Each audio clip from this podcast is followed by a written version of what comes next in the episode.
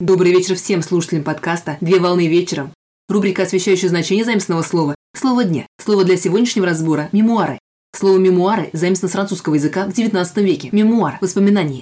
Мемуары – это литературное произведение, повествующее в форме записок от лица автора о событиях прошлого, свидетелем или участником которых он был. Мемуары представляют собой записки современников, повествующих о событиях, в которых автор принимал участие или которые известны ему от очевидцев, и о людях, с которыми автор был знаком.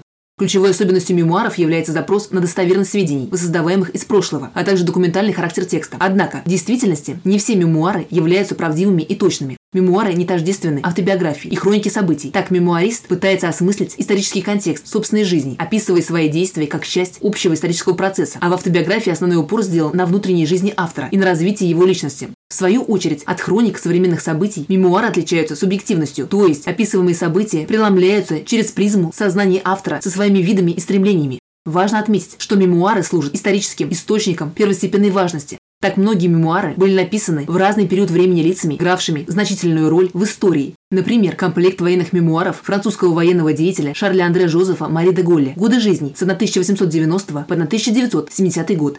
На сегодня все. Доброго завершения дня Совмещай приятное с полезным. Данный материал подготовлен на основании информации из открытых источников сети интернет с использованием интернет-словаря иностранных слов.